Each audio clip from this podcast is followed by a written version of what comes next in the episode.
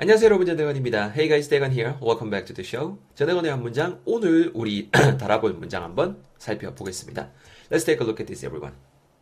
제가 먼저 좀 이렇게 날것 그대로 여러분들에게 전달을 해드려 볼 테니까요. 들어보시고 어떤 느낌인지 한번 아, 느껴보셨으면 좋겠습니다. 느낌인지 느껴보셨으면 좋겠습니다. 아, 죄송합니다. 자 이렇게 갑니다. It goes like You become like the people you spend the most time with. Choose carefully. 이렇게 지금 나오고 있습니다. You become like the people you spend the most time with. Choose carefully. 자, 여러분 어떤 느낌입니까? 어, 그냥 그대로 저는 이게 통째로 제가 좀 의미를 전달하자면 바로 이렇게 하자면 주로 네가 시간 보내는 함께 시간 보내는 그런 사람들처럼 너도 그러하게 될 것이다. 그러니까는 선택을 잘해라. 요 정도 느낌이라고 저는 생각을 하거든요. 여러분들은 어떻게 생각하세요? 여러분들 의견도 댓글로 남겨보시고요. 어, 살다 보니까 그렇더라고요. 이게 막 그런 경우도 있을 거예요. 아니 뭐 친구를 무슨 추우하고 그래 선택하고 그래 그냥 친구 친구는 친구인 거고 어? 친구는 어? 서로 도와주고 어? 이렇게 으쌰으쌰하는 게 친구지라고 생각할 수도 있습니다. 뭐 물론 참된 친구 그런 친구들 예, 있는데 하여튼 뭐 저도 이제 나이를 먹어가면서 이래저래 어, 일들을 겪어보니까는 진짜 잘 선택해야 된다라는 게 어느 때는 굉장히 와닿더라고요. 어, 그래서 제가 오늘 이것도 인스타그램 보면서 공부하다가 여러분들 같이 나눴으면 좋겠다 싶어서 이걸 준비를 해봤는데요. 자, 여기서 일단 문법적인 걸 조금 잡아보면은 기본적으로 한 문장에 동사는 한 개만 들어갑니다. 그죠? 그래서 you become like the people. 여기서 like라는 놈이 동사로 쓰인 게 아니라는 것도 꼭 인지를 하셔야 됩니다. like something 명사처럼 정도 느낌으로 지금 서포터 역할을 해주고 있습니다.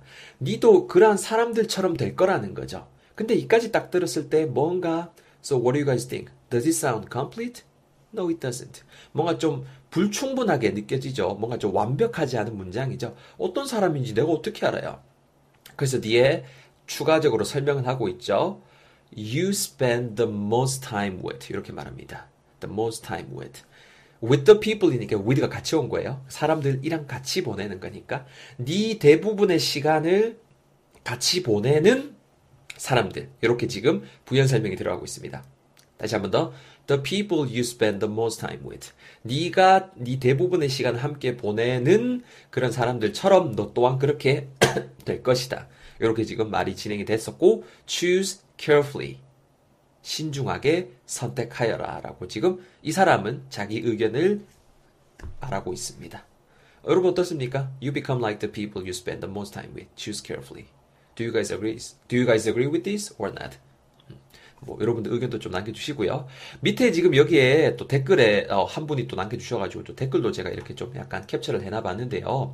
지금 로열 이 친구가 말하기는 아 this is so true. 아 진짜 레알 레알 true 이렇게 지금 말을 하고 있습니다. I can't stress this enough. Hard to find them, but so worth it. 이렇게 지금 말을 하고 있거든요. Stress something. stress라는 단어가 지금 여러분 또 동사로 쓰였다라는 걸 여러분들께서 인지를 하실 수 있을 겁니다. stress, s-t-r-e-s-s. stress something 하게 되면은요.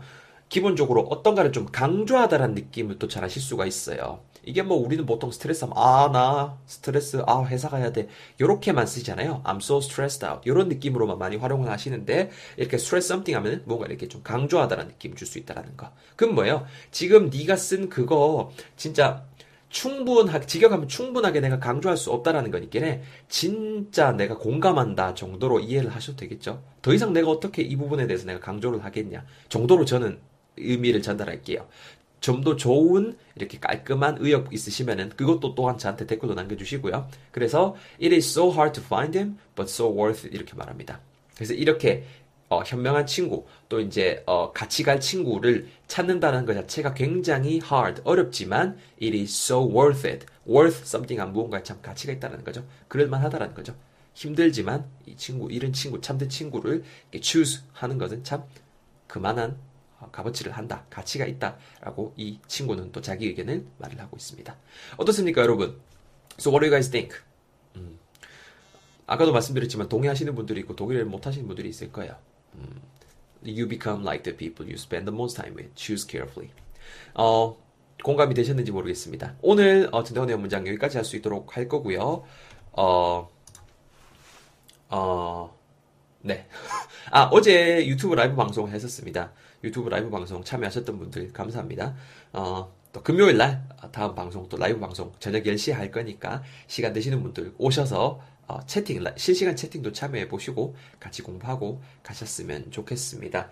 Anyways, thank you guys so much for taking your precious time with me. As always, I'll see you guys all in the next episode. 다음 에피소드에서 여러분들 찾아뵙겠습니다. Take care in the meantime. Bye bye. 고맙습니다.